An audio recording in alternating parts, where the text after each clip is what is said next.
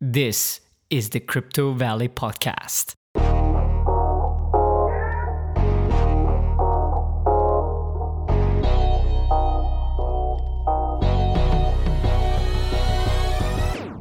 What is up, everybody? This is RK, and welcome to the Crypto Valley Podcast. On this podcast, we explore the history of money from its very inception all the way to its current state and, most importantly, its future. Your banker doesn't explain you to understand investing for a reason, and that's the cause of this podcast. We also discuss how the current financial system illusions investors and consumers and how you can exit and obtain your financial interdependence.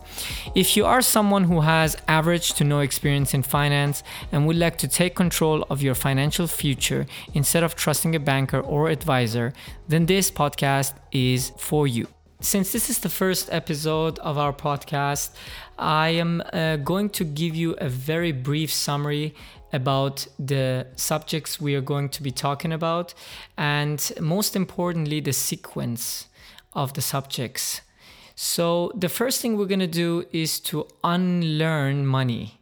So what does that mean, unlearn money? Basically what it means is to basically question everything we have been learning so far about money, if anything. Because unfortunately, our system in general does not teach children or students the basic principles of how money actually works. We basically learn in our system how we can earn money for labor, but we never get the questions answered how exactly money works, not in a broad sense. So this is at the beginning, the main subject we're going to be talking about, what it is that we take for granted every day when we go grocery shopping. What is this paper that we exchange among each other when we communicate value?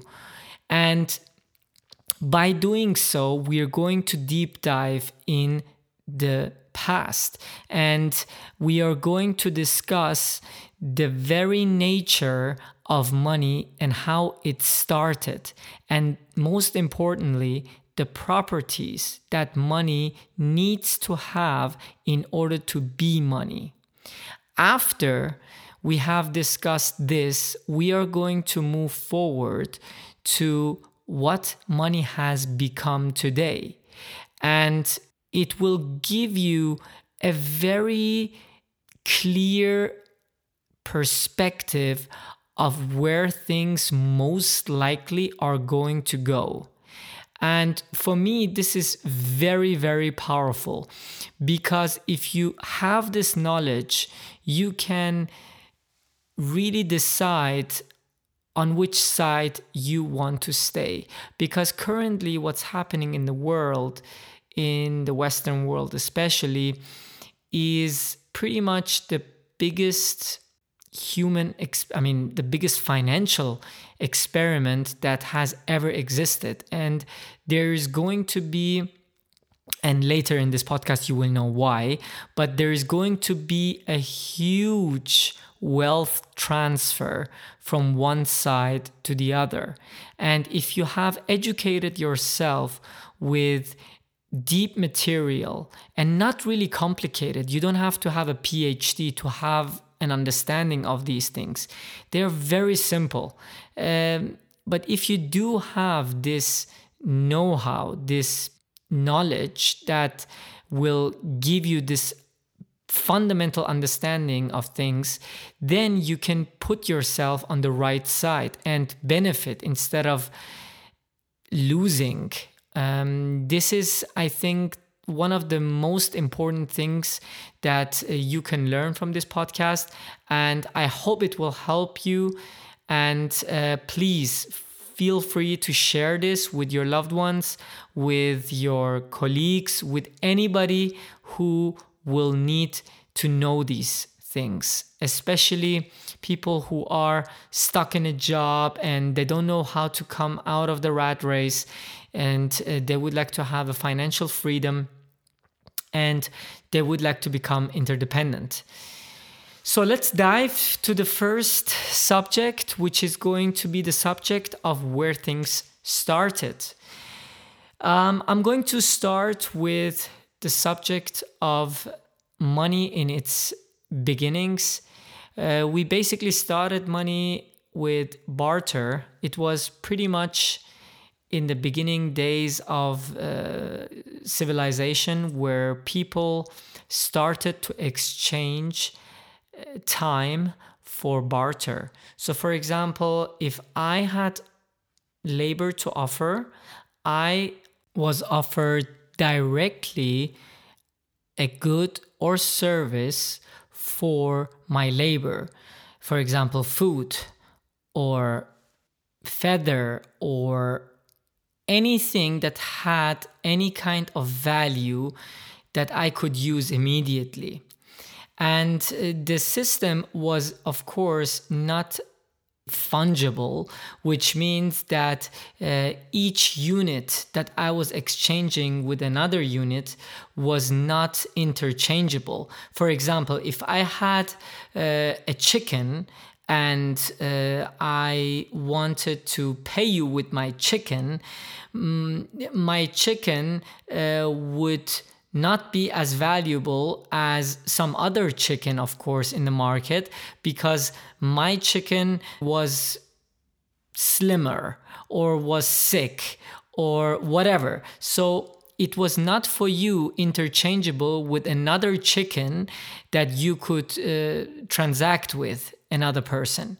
So there was a need of some medium of exchange in order to make trade more efficient and effective.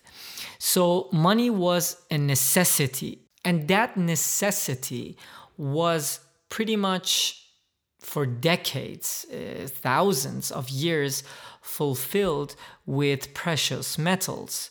So I'm now going to explain why precious metals, because many people know that precious metals, especially gold, were money for decades, thousands of years, but many people don't know why.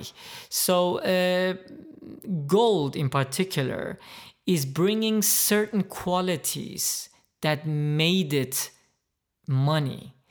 And I'm going to count them and explore them one by one in sequence. Actually, the sequence is not very important, but I'm going to count them and go into detail about them in general. So the first thing that gold offered, it was fungible. So just like I explained with the chicken, a piece of gold, obviously, or a gram of gold or an ounce of gold was interchangeable with another ounce of gold. If you had an animal, obviously my animal maybe was not interchangeable with your animal because your animal was offering more meat compared to mine. So it was not fungible to trade with animals, for example. And this was something that gold solved beautifully. It was fungible. Every gram of gold was interchangeable and exchangeable with another gram of gold. And of course, it was durable. Durability was very important because if I provide you a service or a good and you give me some of your gold, I need to be able to have it for a longer time in order to exchange it for something else. And so gold has been around for thousands of years, maybe millions of years before we even came into existence. And it will always still be here even after we disappear. And so the durability is definitely provided.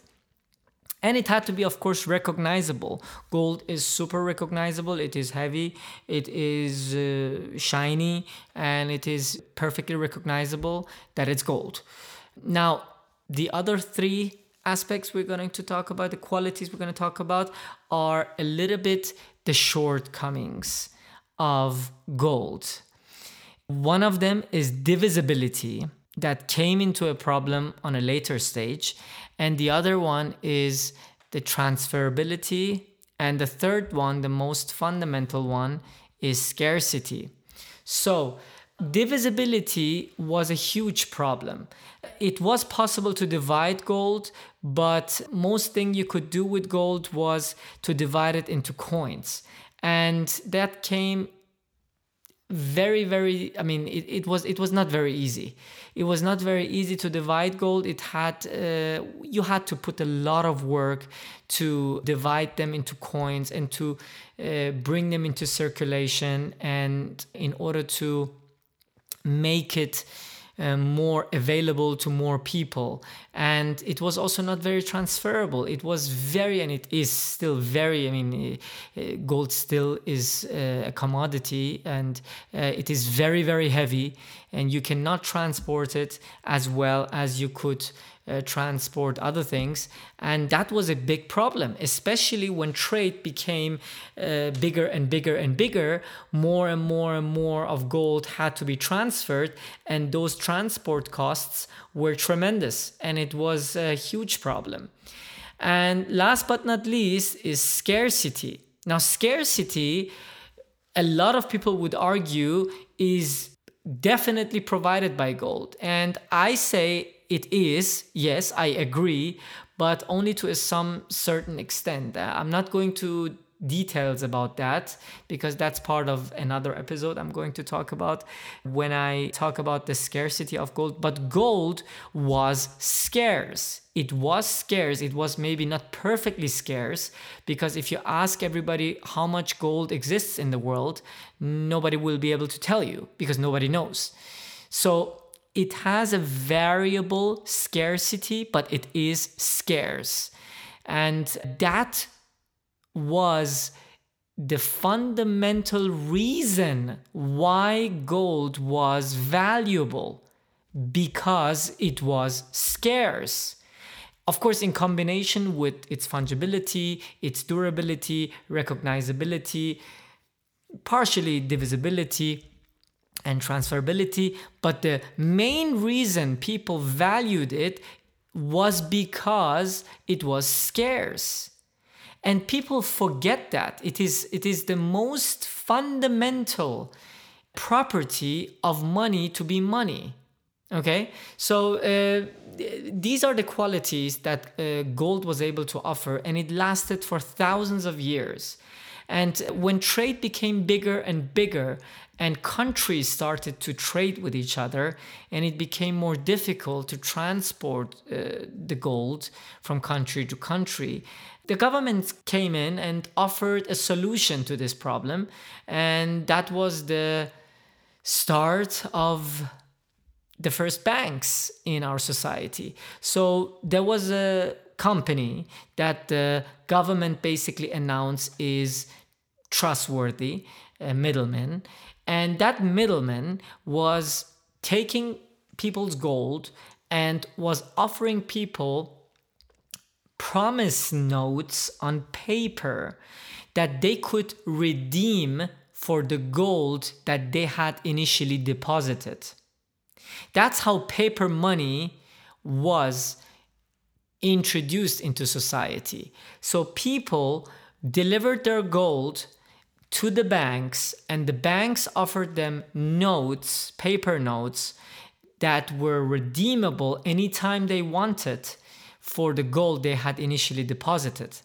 And that, of course, solved a huge burden and problem of gold, namely the divisibility and transferability. It was perfectly divisible all of a sudden because paper was just paper. You could write on paper whatever you wanted.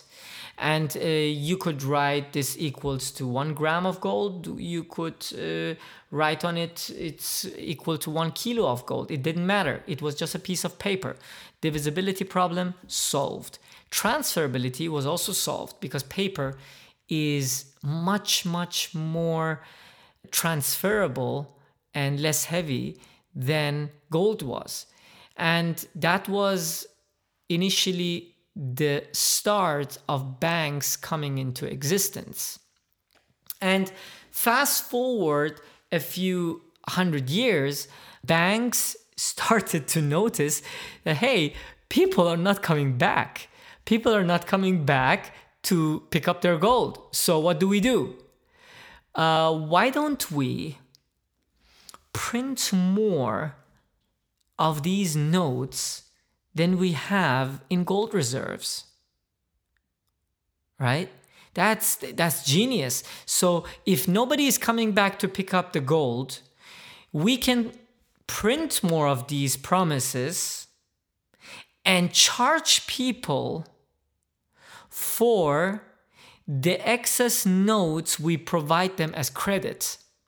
So this was the birth of the credit business. So banks created more notes than they had in gold reserves and gave these notes to people as loans and charge them more notes back as interest as we know it today, and basically kept a fraction reserve of gold in case somebody comes to pick up the gold. So this was basically the start of the credit business, and it evolved to bigger and bigger banks. And of course, it was perfectly fine and it was necessary because we wouldn't be able to do things we do today, or we were not be able to achieve what we have achieved today without that. But this system is completely outdated and not necessary anymore. And we are going to talk about this in more detail in future episodes. But for this episode, I think we have covered pretty much everything we had to cover about the history of money very briefly. I hate to overcomplicate stuff, so I really, really try to keep things as simple as possible. So guys, thank you for listening.